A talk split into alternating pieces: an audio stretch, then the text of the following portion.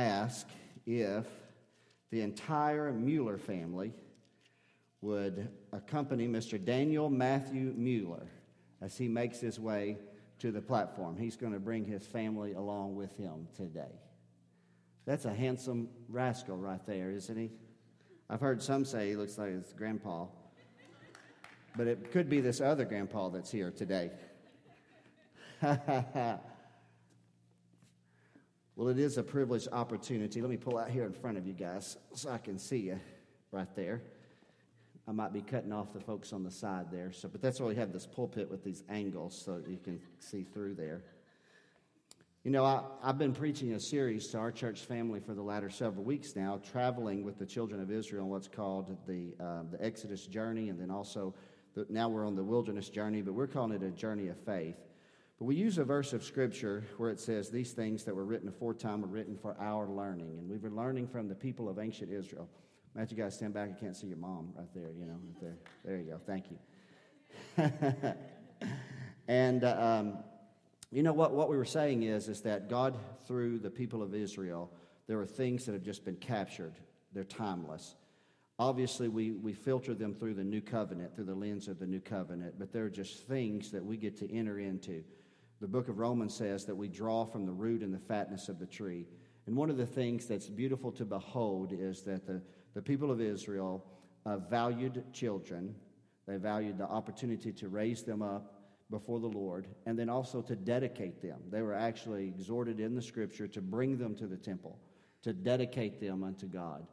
Now remember, there are a lot of cultures around them that they didn't see children that same way. It was a burden or it was something, you know, it was a blood that could be spilled innocently. And, uh, or, and, and yet the children of Israel saw such a value.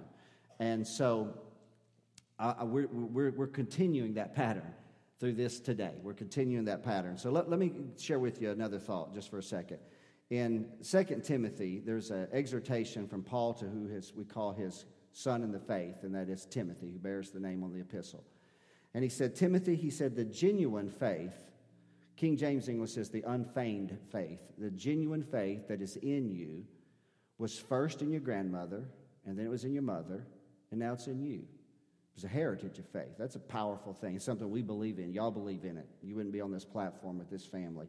You wouldn't be here. You wouldn't be here if it wasn't for those in front of you that has run the race in front of you and taught you how to run it. And but there's someone that's absent in that exhortation. It's Timothy's father. And if you know anything about it, the scripture, scripture tells us his father was a Greek. And I've often pondered about that relationship of how that affected Timothy. How, how did, what, did it hinder Timothy? Uh, was it something he had to overcome? Scripture gives us no record of that whatsoever. But all we know is that somehow or another, the two ladies, Eunice and Lois, grandmother and mother, were able to, they were Jewish, of Jewish heritage, they were able to pass their faith into Timothy. And then Paul, just two chapters later, writes to Timothy again. He's continuing in the epistle, and he says this, and, and I think this is how, how did that happen? How did that faith get passed so actively to Timothy without the aid of the father, which is often a critical and sometimes the critical person in this whole process? Paul tells Timothy, he says, Timothy, from a child you have known the Holy Scriptures. What that says to me is, is that Lois and Eunice made sure that their child was taught the Word of God that somehow or another, without the aid of their Greek speaking father, without Timothy's Greek speaking father, they made sure that, that Timothy heard the word of God and it came alive in his heart and life.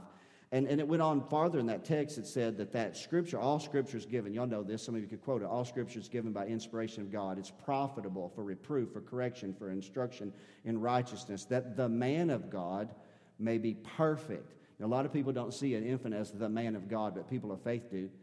People of faith, they don't, we don't see it at the end, we see it at the beginning and let God, come on, somebody, and we speak life over them from the very beginning. And so I came to the platform today to just give Matt and Ashley a charge in the context of, of the grandparents are here to strengthen this moment. I want to take you to a passage of scripture that I think is critical. I want to just sow this in your heart. It's in the Torah. It's in the writings of Moses. This is the, the book that Jesus himself quoted from more than any other book, and that's the book of Deuteronomy. I just believe that here today, Matt and Ashley can teach the scriptures to Daniel and directly influence his faith. Do y'all believe that? In a time and a culture when people are, all, you know, tragically aren't valuing the Word of God as maybe we once did in this United States, but you can be different. You can walk differently. In Deuteronomy 6, Moses writes, I'm going to read five verses, and that's all I'm going to drop in your heart here today. He says this Thou shalt love the Lord thy God with all your heart, with all your soul, and with all your might. And these words which I command thee this day shall be in your heart. And you shall bind them for a sign upon your hand, and they will be as frontlets between your eyes. And You will write them upon the post of your house and on the gates. And listen to this and you shall teach them diligently unto thy children. When you talk of them, when you sit in the house, and when you walk by the way, and when you lie down, and when you rise up. And if you do that, your children are going to be blessed. So I noted three things I'm going to drop in your heart to both the husband and the wife, the father and the mother, about how are you going to make sure that you can have a moment where, where Daniel becomes like Timothy. The genuine faith that was in your grandparents, in the parent, will be in him also. How is that? It's because, number one, you two have got to continue to hide the word in your own heart. You got to keep it in front of your eyes. I tell you what, I was convicted when I read that scripture because we live in a generation when most of us have this in front of our eyes too much. I should open the altar up for repentance right now, and I should be the first person there. But I was reminded that the children of Israel, God said, keep the word in front of your eyes. And, and then it's got to go from there to here. You got, you got to be diligent. You got to be purposeful about keeping the word. Because I'm telling you, the world will divert your attention so easily. Number two, how are you going to teach Daniel? You got to be a living epistle. You can't just read it, you got to live it. You got to walk it. You can't just talk it, right? You got to hide it in your heart, and then every day he's got to see mom and dad, dad and mom, living it out in front of him every day. So that when he goes to his gray hair, one day he'll say, I, I had a perfect example that was in front of me every day, and it was just how my parents lived their faith out in front of me. A living epistle. You have to determine to be a living uh, epistle. Amen? And lastly, just very quickly, I love that verse of scripture. He said, You shall teach them diligently to your children. Talk of them when you sit in your house, when you walk by the way, when you lie down, and when you rise up. You got to turn every opportunity into an every situation in your family. You got to seize that moment to teach your children about God.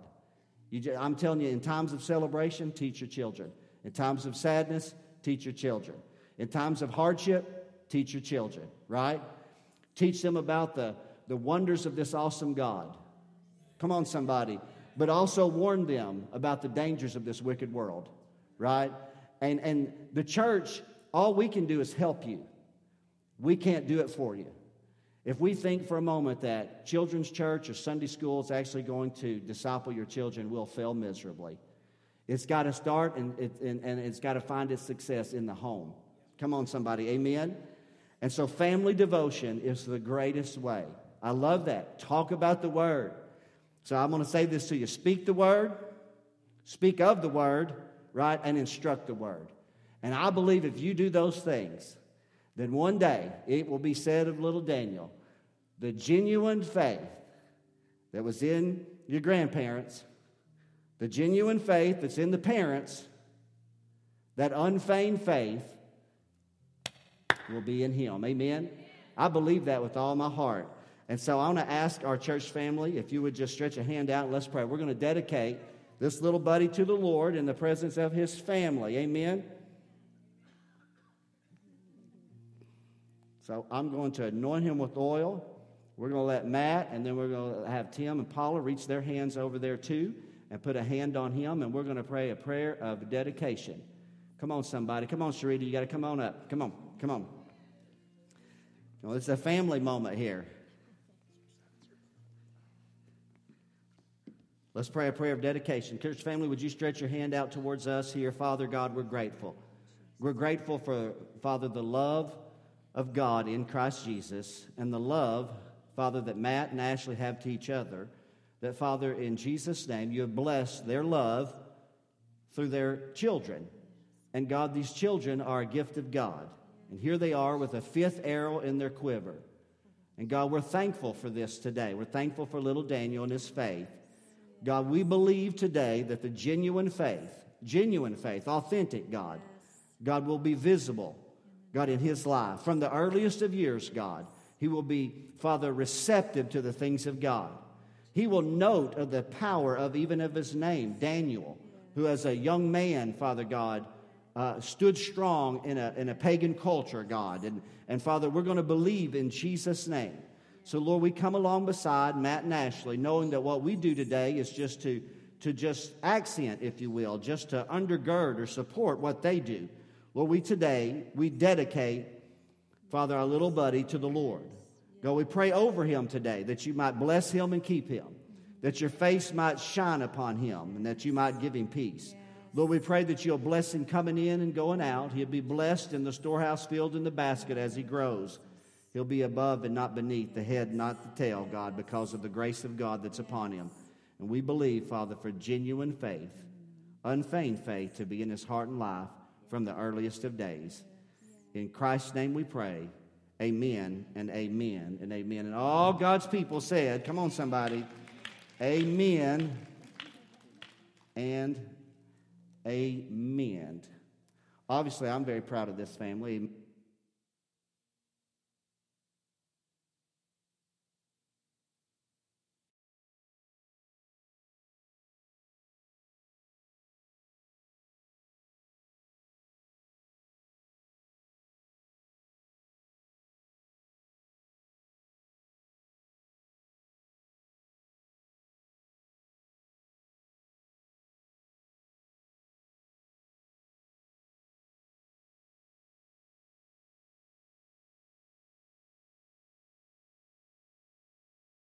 Worship here. That's okay, but they're important things I want to mention before we receive Sunday morning's tithes and offerings. And then Matt is going to minister the word here today. And so, number one, this Wednesday night, I forgot to tell you last Sunday, but I told you a week before, we are going to have, as part of our Wednesday night service, a business meeting where members are going to vote on that um, change to the Constitution bylaws that you received several months ago. If you have any questions, contact me this week, and I'll make sure you, I can answer any question. I'll answer any questions that night. But I'm going to add some additional things to it about things for our church to pray and be considered to consider on Wednesday night. So you come out. Make sure that you come out. It's an important part of what we do at times. We don't do it often, but when we do, it's very necessary. All right, come on, somebody. Amen. All right, number two, real quickly, just it kind of came to us uh, fast, but Last week I told you about that there's a, the bin that typically holds the food for the food pantry. For this week until next Sunday, we're using it because there in the foyer table is a piece of paper. I'm talking with my hands here today. Um, that talks about for the, the prison, the North Central Prison Unit, where a couple of members of our church travel weekly and minister. They have an annual Christmas outreach that includes socks and little foods and such. They're on the on the on that piece of paper. We got one week left because next Sunday is the last day we can have to get them there because they'll take them that following Monday. Take one of those pieces of paper with you, take a picture of it, whatever you need to do. If you're doing your shopping, you don't have to buy everything. You can buy one item on that list, but bring them back over the next few week, a few days by Sunday, no later than Sunday, and then we will get them to the uh, to the prison and, and be a blessing to them. Amen. Also, just a reminder, each year we've done the angel tree for the, uh, for the nursing home. That will be going up this week, so be prepared. That's a great way for our church family to be a blessing to some folks going through uh, just challenging times. Amen? So we'll be out at the Southridge Nursing Home from there. And then two quick other announcements. There's going to be a dinner fellowship here at the church two Sundays from today. That's our Christmas gathering that we're going to have. We'll have sign up sheets next week. I don't have them for you this week. And then on the 22nd, it's probably in the bulletin, just so you'll know, it's going to be the candlelight service on a Friday night. Don't forget that. Just put it in the back of your, mi- your mind right now. And the last thing I'm going to put out here is, real quickly, is there's still time. Ladies, if you're interested in participating in the women's Bible study, that's going to begin this week at 6.30 p.m. Sister Alicia is here today, and you, she can answer your questions. So if you've got any questions you'd like to participate with her, uh, then there's still time. So see her today. Amen? Won't y'all stand up with me today? What an honor it is to worship God, to bring our thanksgiving of praise to the Lord's house today. There's a beautiful spirit of praise in this room. Amen. I'm grateful for whatever God gives me to be able to give, whether it be the fruit of my lips to give Him thanks or resources that I give in His name. So I want to ask you if you've got your offering in your hand, or if you give online, that's the way a lot of people do. There's a secure container in the front of the church, or excuse me, in the foyer. You can use that as well. But we like the altar, we like the basket that sits on the altar, and uh, we bring it forward and present it to the Lord. So let's pray. Father, I love you today. I'm thankful to be in God's house, thankful to be here with men and women of like precious faith. Thankful to be able to worship, thankful to be able to honor you, God, in the life that you've given, Father. And so we thank you, Lord, for all things. We're going to pray, Father, as men and women give, they give in faith. That God, whether people give of abundance or whether they give of need, I pray that they give in faith, God, and your blessing will be upon them. In Jesus' name, and all God's children said, Amen, amen and amen.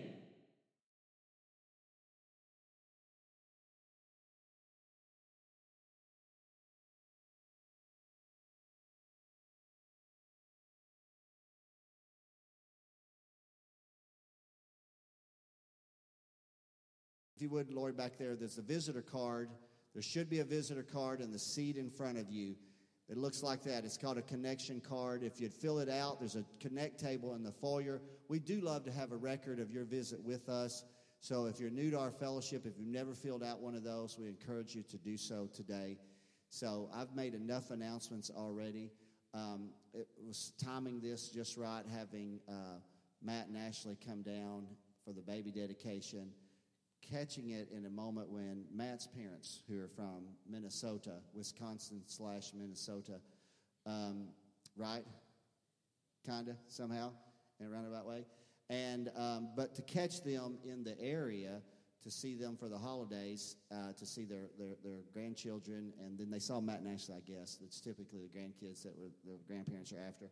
Um, yes, and so I heard a few amens out there.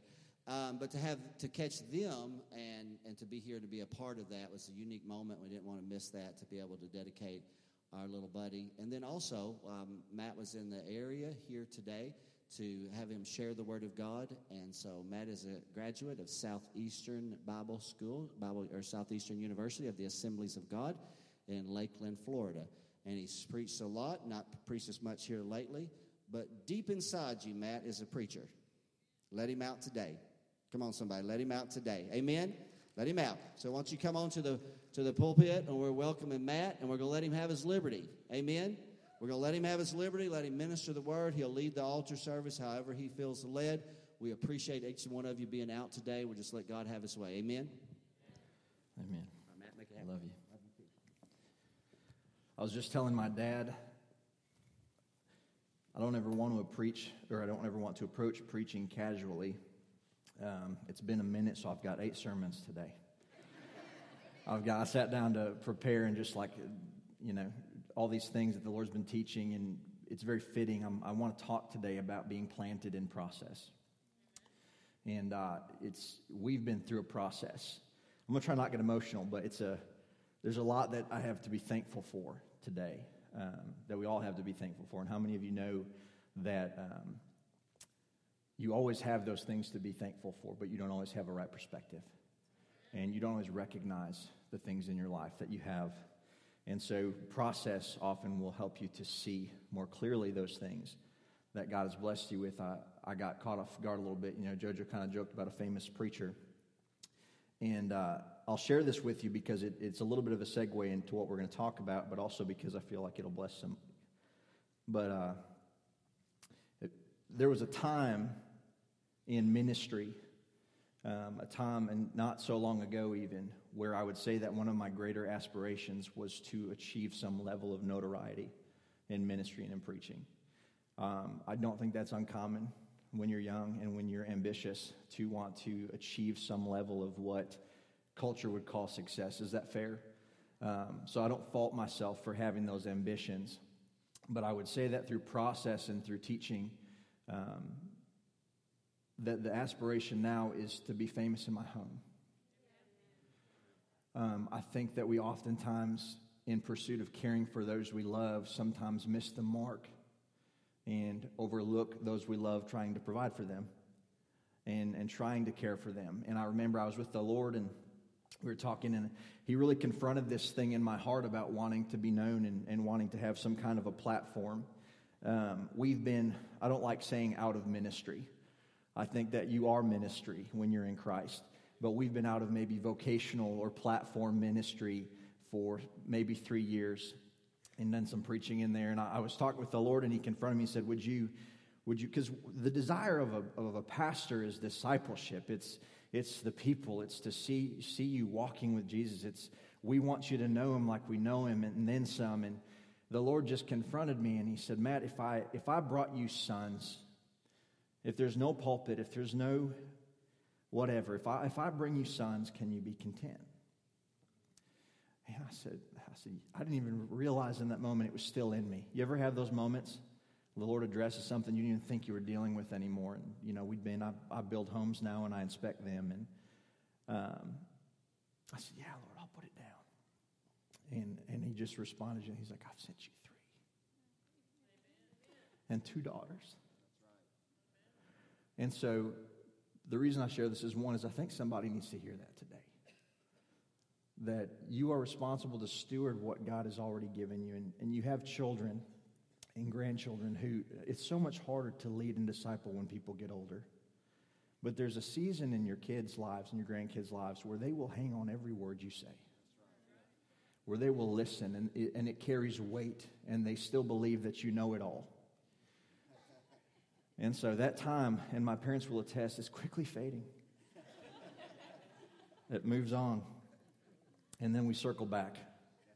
We circle back. I, I, still remember being in college, and I don't know if they remember this and. I remember calling and saying, I'm sorry. Um, I should have listened a little better. And that's all I'm going to say about that. Um, I don't want to get all I don't want to get all emotional today, unless the Lord wants it but I do want to talk about the purpose in our process and the difference in those who remain planted in that process as opposed to those who are not. Um, one of my life scriptures, and we'll, we'll, read it shortly, is just Psalm 1. And um, I'm just concerned that even in the church and my generation on, I'm a millennial, but I like to think I'm the good kind. There's some of y'all know what I'm talking about. There's, there's a line somewhere in there where something changed I like to think that I missed it, and I, I stayed on the on the better side of things. And uh, that's when I realized too that I was becoming one of the old people that just looks at the next generation and oh, you get it right, you know, you and your rock and roll.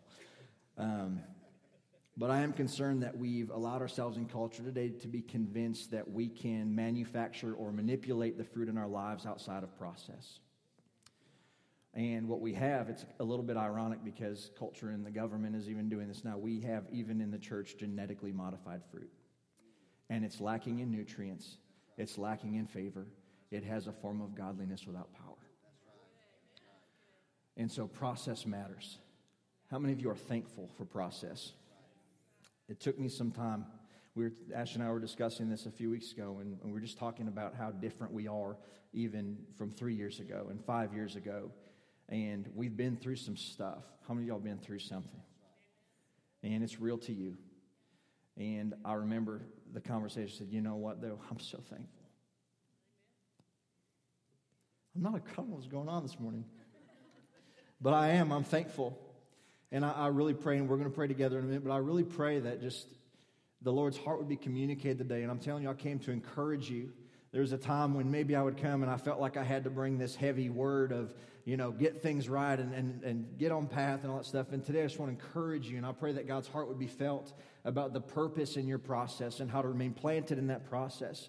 And that there's value in the pain that you experience, and there's value in what, you, what you're going through. And you don't have to pay tribute to your trauma, but you can confront it with testimony. And that trauma has to bow to your testimony, to the testimony of Jesus. And you're going to learn how to prophesy over the things that you've dealt with and prophesy over your situations in life. And you're going to shift, I believe, by just faith today, that we're going to have a different lens we look through when it comes to the processes and the suffering and the trials that we go through in life. And that at the end of it, we truly will learn to rejoice and celebrate what life throws at us. Can we stand together real quick? I just want to read Psalm 1, and then I want to pray.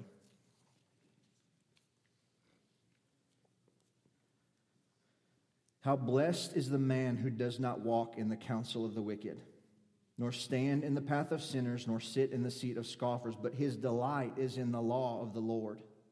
And in his law he meditates day and night. He will be like a tree firmly planted by streams of water, which yields its fruit in its season, and its leaf does not wither, and in whatever he does he prospers. The wicked are not so, but they are like chaff which, in the wind, which the wind drives away. Therefore, the wicked will not stand in the judgment, nor sinners in the assembly of the righteous, for the Lord knows the way of the righteous, but the way of the wicked will perish.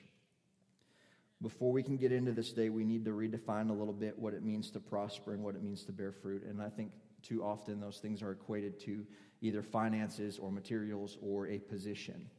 And I want to tell you today that being planted doesn't always look like a place or a position, but it's more of a posture and you'll have to excuse all the alliteration today. My mom was an English teacher, so we're going to get into it. Will you guys pray with me? Father, we love you. I pray that everything that comes out today, that we would receive it with humility. God, that our hearts would be tender, that we would be teachable. I pray that I would not be in the way today, but God, that your word would flow freely with anointing, with power, with grace, that freedom would be experienced here, that excitement would be released in this room, that we would go into the day with great expectation, with great trust, and Father, that we can say, We know you better now than we did yesterday. That we would be one as you are one, Father. I pray your presence. And I ask, God, that you would just give me the words that I would say what needs to be said and move away from those things that don't matter. Amen.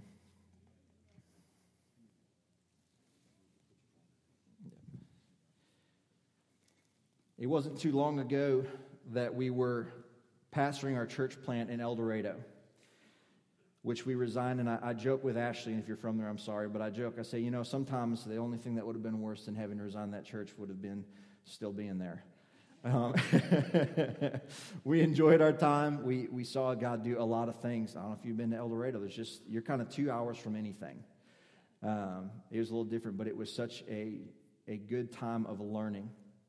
It was a process season for us where we went through a lot of loss, we went through a lot of struggle, and it was just such a time of perspective shifting. And I remember uh, when we planted the church, I don't know if you all know this, when you plant a church, it doesn't pay you very well.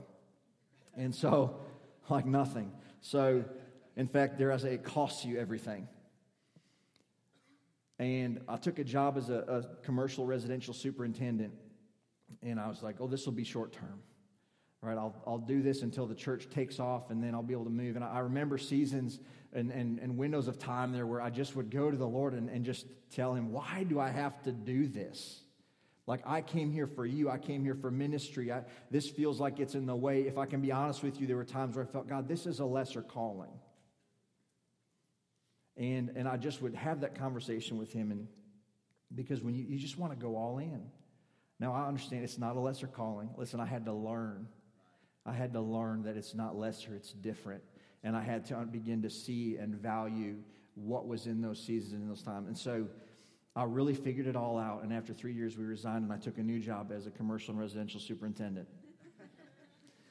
and we moved to Benton, and, and it was a time in our life where we had been through a lot and we didn't have a lot. But it was to this day one of my favorite seasons of my life. Here we go. I remember door dashing on weekends, putting the kids in both cars and saying, All right, let's see if mom or dad can make more today. Why are we doing this? Because we've got to buy groceries this week. You know, we just, we, we did what we had to do and, and we leaned in, but there was such, um, and I share this story because this is my testimony. And, and this to me is part of what gives me authority today when I talk to you about the fruit of remaining planted in your process We are far from those days now, and the Lord has done an incredible thing. But I, I, look back and I appreciate because I, I don't know that we value what's added to us until we've gone without it. It just was something that, that I needed personally, that we needed in our home, and God was so faithful. And, and I just think as you look through Scripture, and if you talk to anyone in this room who's walked with God for any, any measure of time, the testimony that comes out of that walk is He's, he's faithful. He's good. He's going to come through. And I believe that part of the intention of process is establishing and convincing us of that in our hearts so that our instinct shifts when trials come and our instinct changes when difficulties arrive. And uh, it's funny how the Lord has used this and transitioned. And so we're struggling. I'm like, I got to do something. I've got to figure something out. And so I saw an ad on Facebook become a home inspector. And we just were, you ever been in a moment where you're just desperate? And, and you just like, I'll try anything you know? And i think that those are such good moments. And for those of us who are stubborn and a little bit hard-headed sometimes god's got to put us there. I call it the holy ghost crowbar. Like sometimes he's just got to posture us in such a place when, when we're just being obstinate and just wedge us out from where we are and, and help bring us into what he intended for us in the first place i think about joseph and, and i often wonder in those scenarios you know he he's walking around and he probably wasn't using a lot of discretion. We see he's sharing all of his dreams and sharing all of his ambitions, and this is what God's going to do. And, and so I think we can get in a habit of over analyzing the why behind the season we're in and, and what put us there. And I, I, want us to kind of get as we go through this today that it really isn't about what put us there because, in truth, sometimes we're there because of what was done to us. Sometimes we're there because of our own actions. And sometimes it's just life. But the fruit of that is what is God doing in this season? What is He requiring of me? And how can I be faithful? How can I be planted in this process? Because when I read that scripture about planted by streams, I, I, we all know Jesus is the, right. He is the source. He is where we are anchored. But I want to encourage you that there's also other stream. There are other streams that God has placed in your life. There is family. There is church. There's pastoral ministry. These are all streams that help us remain rooted and rooted and planted. And so fast forward, I'm, I'm now doing home inspections and I've wrestled through the, you know, Lord, are you as happy with this as you were with that? Come on, I'm not the only one. It's not just when you it's you you make decisions in life or you feel that life has forced you into something, you don't feel like you maybe chose it and you're asking the Lord, are you as pleased with this as you were with that? I don't feel like I really chose. I don't even know if I was really led into this, but I needed something and you provided it. Is this is this you or did I did I lose faith or was I acting in faith? Nobody argue with yourself. So this landed me in a CE class called History of Homes, and that's where I'm going to integrate a little bit of what God has added to my tool belt in the sermon today because I think it's such a good parallel. I was sitting in um, my continuing education class a few weeks ago, and he brought out, and we've got a picture of it, I believe. Hopefully, it went through. But you've heard it said they're just not built like they used to. You've heard this? And so he began to go in and talk about, you know, yeah, you're with me began to talk about the difference just in the lumber. Do you know that as far as materials, some of the best houses ever built are actually not the new ones, they're mid 60s to mid 70s because of the quality of the materials that went into them. We got some mid, no, I'm just kidding. Um, but I brought this picture because you can see the difference in the development of these two pieces of lumber. And the thing that he said that really quickened in my spirit, there's a word in this he said, This is how the tree grows when God plants it. This is how the tree grows when it grows the way that God intended for it to grow. And some of y'all are going to follow me, and if you don't, it's okay. We're going to get there. But I began to look at this and I just began to see so many parallels about God's process versus what culture or society would try to convince us is necessary to prosper, to harvest, to be used, to be built and what the difference between these two pieces of lumber, you can see it visually, right? First thing you notice is how many rings are on that bottom piece. It's even dimensionally, it's larger. it's stronger. They call it old growth. So, old growth has more rings. That space between the rings is called the pulp. And what happens when trees are allowed to grow where they were established, where God placed them, is that they develop their own resistance to weather. Do you hear what I'm saying? They, they have endured enough wind and rain that when it comes, their root system is sufficient. They actually develop. See, when we harvest it too quickly, we have to add chemicals, we have to pressurize it, put things into it. That if left to grow the way God intended in a forest instead of a farm, the tree will actually develop these chemicals on its own that resist termites, that resist pests, that resist weathering. And what happens is the core of that tree gets what's called heartwood, and it is the strongest, most dense part of that tree, and it has, guess what? Longevity. And I want to encourage you because as I prayed into this today, I, I, saw some of your faces in prayer, and I want to encourage you that you have seen so many that have moved on, so many that are being used, so many that are going into homes. See, that's, I can just picture this tree, and it may sound silly to you, but I picture just this oak in the forest, and the trees around it are being harvested, and they're going in, and they're being purposed, and they're being utilized, and this tree just wondering, why am I still here? Why, why is there not value that's being seen in me? I have something to offer. And we've got to get to a place where we recognize the Lord is so faithful. He's, it is His mercy and His grace that has allowed us, allowed us to remain planted. Old growth is grown in a forest, not a farm, and it's classified by being 50 years or older. Any old growth in here today? All right, you've been there. I'm not there, but I'm a little older than new growth. New growth is considered to reach maturity and is harvested between 10 and 20 years. Because the goal is not strength or longevity, it's to be harvested as quickly as possible. And when things are taken out of season, when they're done prematurely and they're not given time to grow and to mature, there are consequences. You get a smaller, weaker, less mature tree that is more susceptible to rot susceptible to pests. And in fact, like I said, they have to have those chemicals added just to remain. I don't know if you've ever seen a piece of wood just ate out by termites, but that pulp, that big space between the rings, it's the rings that gets left. It's that area, but it's the underdeveloped areas of that lumber that is the first to go. And so when you allow true growth, you don't even have to treat that lumber. I was, I was talking on the way here. What's so cool to me, I've never thought I'd get excited about lumber before. but you get in, you get it's when it's what you do. But it's so cool to me because I just, my heart and my desire is that I would be established even when the weather changes and temperature shifts, that developed mature tree does not expand or contract. What does that sound like? It's not moved, it's not swayed, it's not double minded, it's established and rooted. And I desire that I would be that in whatever context and season that God has me in. And how many of you know that your season does not always reflect the calling on your life, but it can always refine your character? You don't, when you get into process, it's difficult because it's, everybody wants to judge the process without being the maker of the product. Every time, without fail, if I'm building a custom home, there's, there's certain steps of the process that I know they're going to come in and they're going to be scared. The first one is you pour the concrete and a crack shows up. Is this supposed to happen? And is this supposed to be there? And I'm like, yes, it is. It, that's what's going to happen. And, and then you're starting to put things up and you haven't leveled it out or squared it. And as well, is this going to be fixed? Are we going to move this? Is this cabinet going to, are you going to paint this? I'm like, we haven't even started painting yet. You know, so you get into this routine and people get so concerned because they're criticizing a process, but they don't understand what you're building. And if they would be patient and if they would step back and trust that process, they would appreciate that product. It's easy to stand at the finish line and cheer when people cross it. It is a long day to watch people run.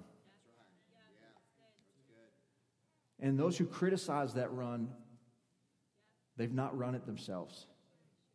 And I want to encourage you today that there are those who have criticized, there are those who have not understood. They have looked at your process, they have seen you in what seems like a season of stagnation and stillness, but they are going to see, and it is going to become a testimony to what God has established in you when you cross your finish line.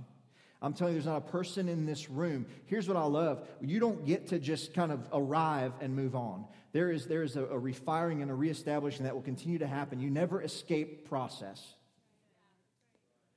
And so there is no, that's what I love, a mature tree. Old growth, 50 years is when it's hitting its prime. I want to encourage some of you today. I'm only 34, I'm getting up there. But I encourage you, like, your, your race has not been run. You are not finished. You have remained planted. You have remained in process.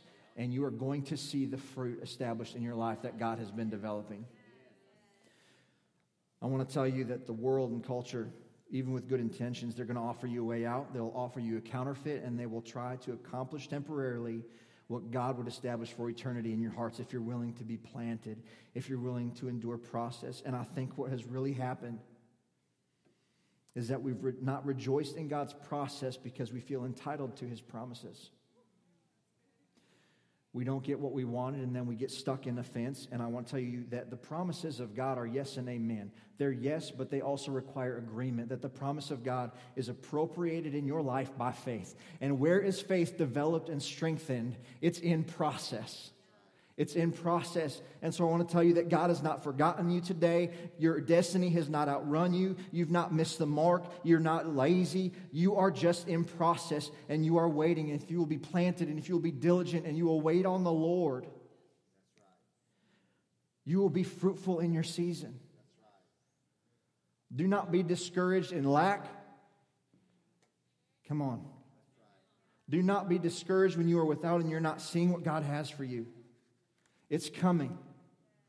I'm telling you, I remember days, I remember, I, I almost miss, I almost miss it. Some of the desperation that I carried in some of those seasons, because I remember my prayers were different.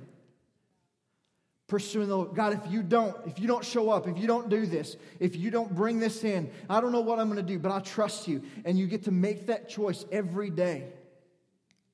I trust you today. You're going to bring it in. I trust this process. Lord, what are you doing in me? What have I not gotten yet that you need me to have to inherit what you've, you've got for me?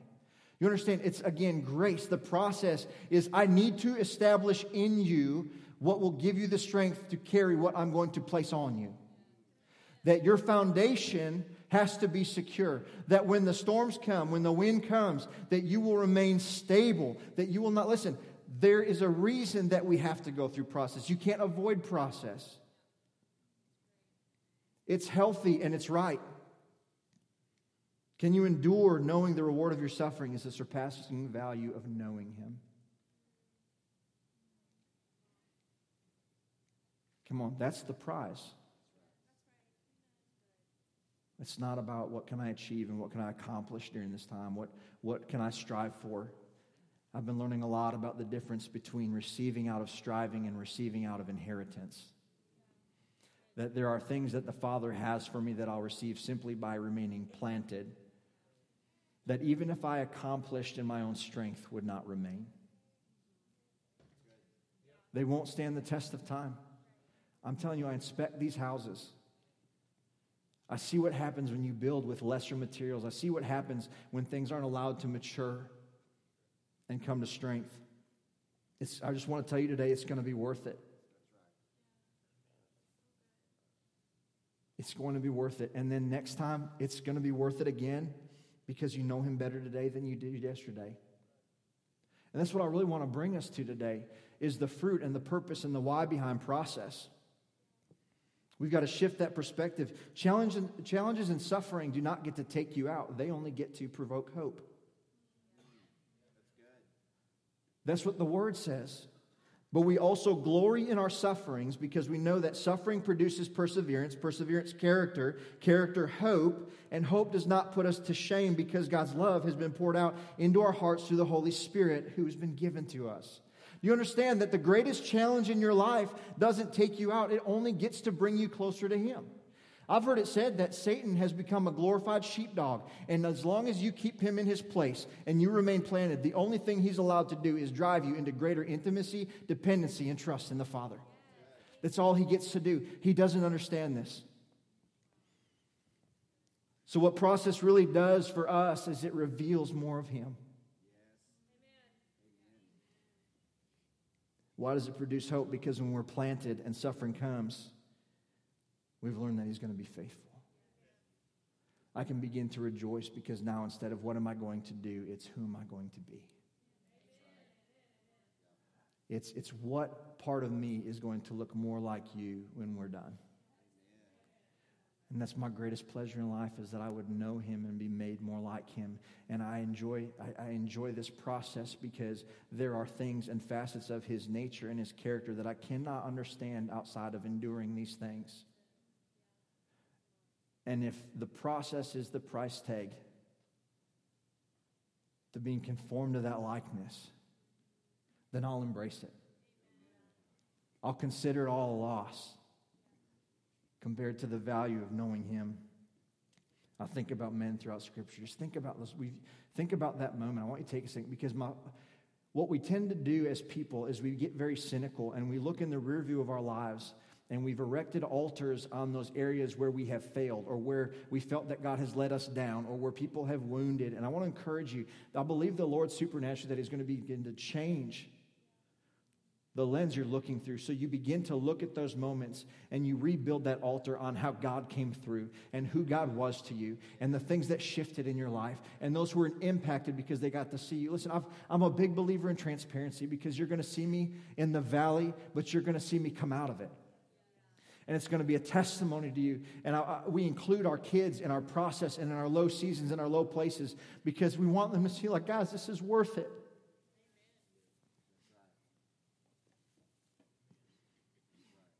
He's going to do what he said he would do. He's coming through. It's just a matter of time.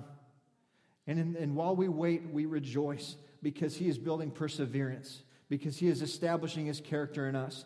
And the fruit that we'll begin to bear through the process is love, joy, peace, patience, kindness, goodness, faithfulness, gentleness, and self control.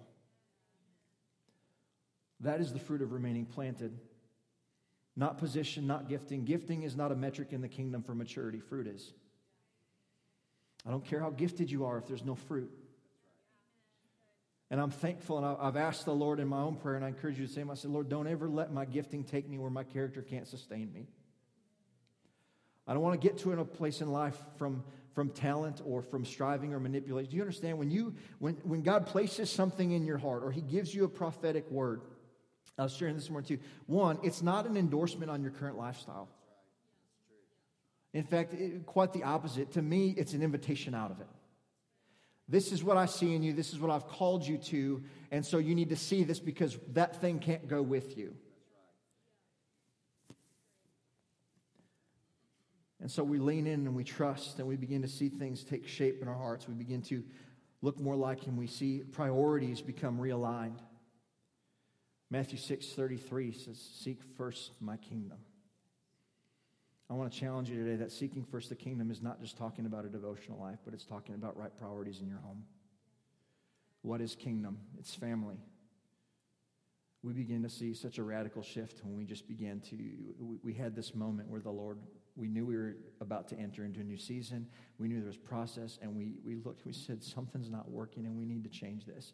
And we began to realign, and we began to come into agreement and say, okay, this is the value of kingdom. These are the things that matter to God. What part of our life does not reflect those values? What part of our life is necessary right now, but needs to begin to transition into something different so that we can resurrect those priorities in our home? And, and what that's done is that's how we got here, is we began to say, I need to be home more.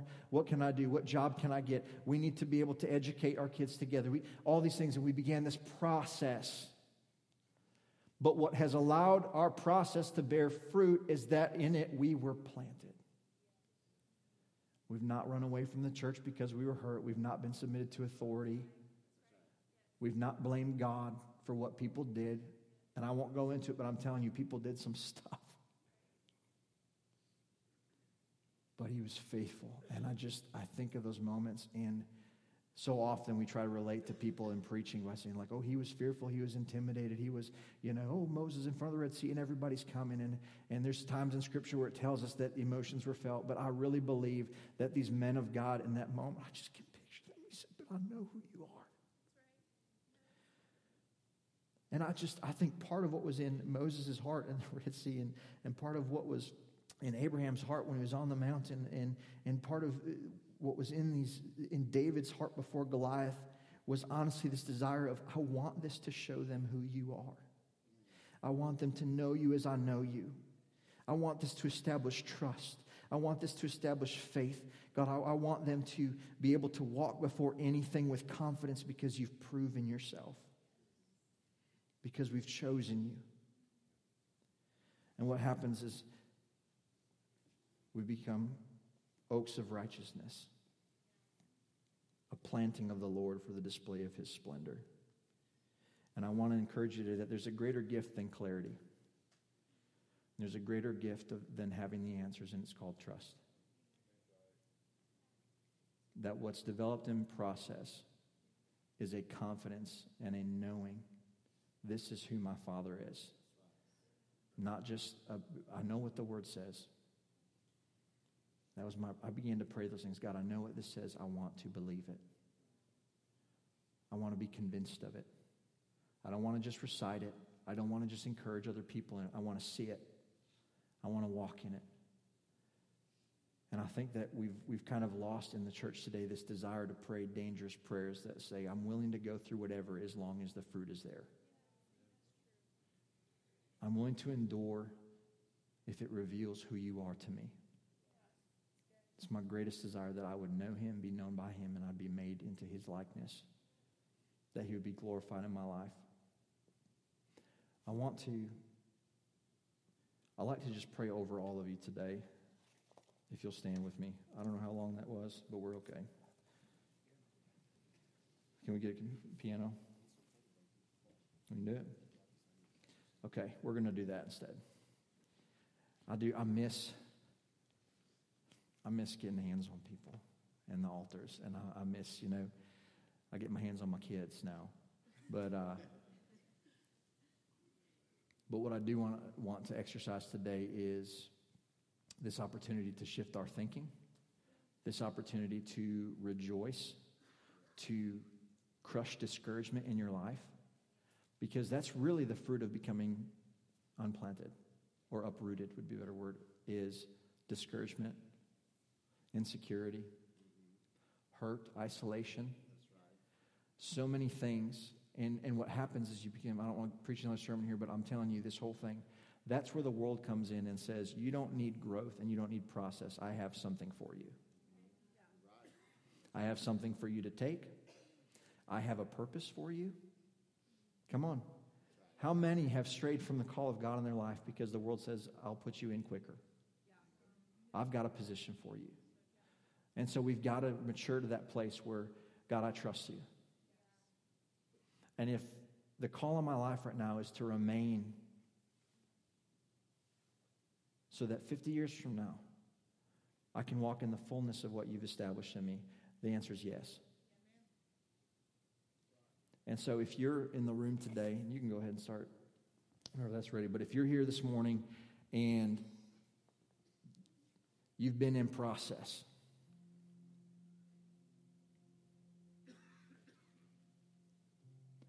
and it's like it's kicking your tail.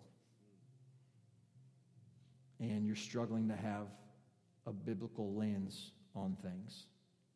First off, I want to tell you there's no shame or condemnation for you today because every one of us in this room has had moments in process where we're thriving and moments where we struggle. And that's where you have the church.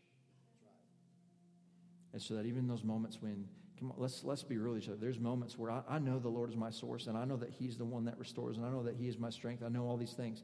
But there are still times and seasons where I get in that prayer closet, I get in that word, and it, it's never unfruitful. But there are times when just a brother or sister, my wife, my parents, I, I don't have sisters come along, don't hear me wrong. But you need a brother or a sister to come alongside you and just as Moses and lift the arms while you're in the midst of things. And here's what's great is, is we discount the value of when you bring people into that situation, they get to share in your victory. They get to be a part of what God did in you.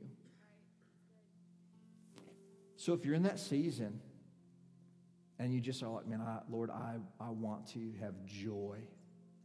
I'm telling you, there's a shift that will take place in your heart where you will truly rejoice in your sufferings because you know that it's producing hope, because you know that it's making you like Jesus. I want to pray for you this morning. Go ahead and come up if that's you're just mad. I've been struggling in the process. Two things today. You're struggling in the process, or you've had fear or hesitation in saying yes to what you know God is speaking to you because you know it will require process. How many of you know that sometimes we hold back because we know what saying yes will do? You know the cost.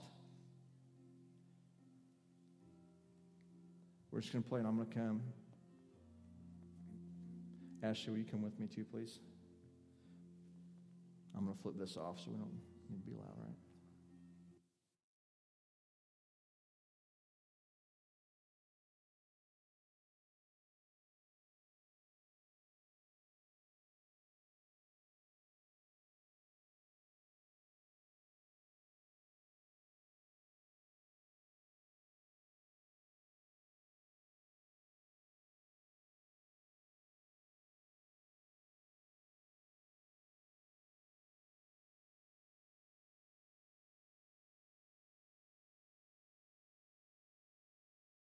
Our Pentecostal fellowship has been built on people having the courage to step out. The word's been sown. Step out in faith. Sometimes you step out, even if it's not that somebody praying for you is really this. Sometimes you just got to step forward and say, God, I, I, I connect to that word that you sowed in my heart, that you've sown in my heart, God, and, and I just want to stand. A tree planted by the rivers of water a tree planted, sometimes you just stand. You just come forward and just say, God, that word, that message, that exhortation, it was for me. And God, I'm in a process right now, and my fruit's not, it's not everything it should be just yet. My, my, my leaf has withered some, but I, I want to come today and reaffirm. I want to see my root go downward so that fruit can go upward. And so, God, today, let that be the moment. Let the house of God, let it be the house of the Lord today for you for you today, just to pray, just to seek the Lord. You know, it's one thing to be prayed for, it's another thing to pray. You know, I feel the Lord's presence in here today to pray for people, but also to just, I, I'm mature enough in my faith, I'll let you pray. Because sometimes we become dependent upon someone else to pray for us, and God wants us to call upon the name of the Lord. So I want to encourage you this house is a house of prayer, these altars are open. Take that step of faith and just come forward and just seek the Lord for just a little while. I'm believing God to do something in our church. I want, I want the end of this year to be just His presence, His real and authentic. I use the word unfeigned, genuine, His genuine work of grace in our heart and life today. So we're grateful today. If you don't come to the front and you just and you want to make it, uh, you know, a, a, your seat an altar, make a seat. If you have to leave, let me say this: be dismissed gracefully, reverently to the people that are praying here today. If you have to be dismissed, God bless you. We understand. We like to come together and close in prayer as a group, but that's okay. If we miss you, God bless you and thank you for being here. But let's pray for one another. Just pray right where, right where you are for somebody that's at the front here today.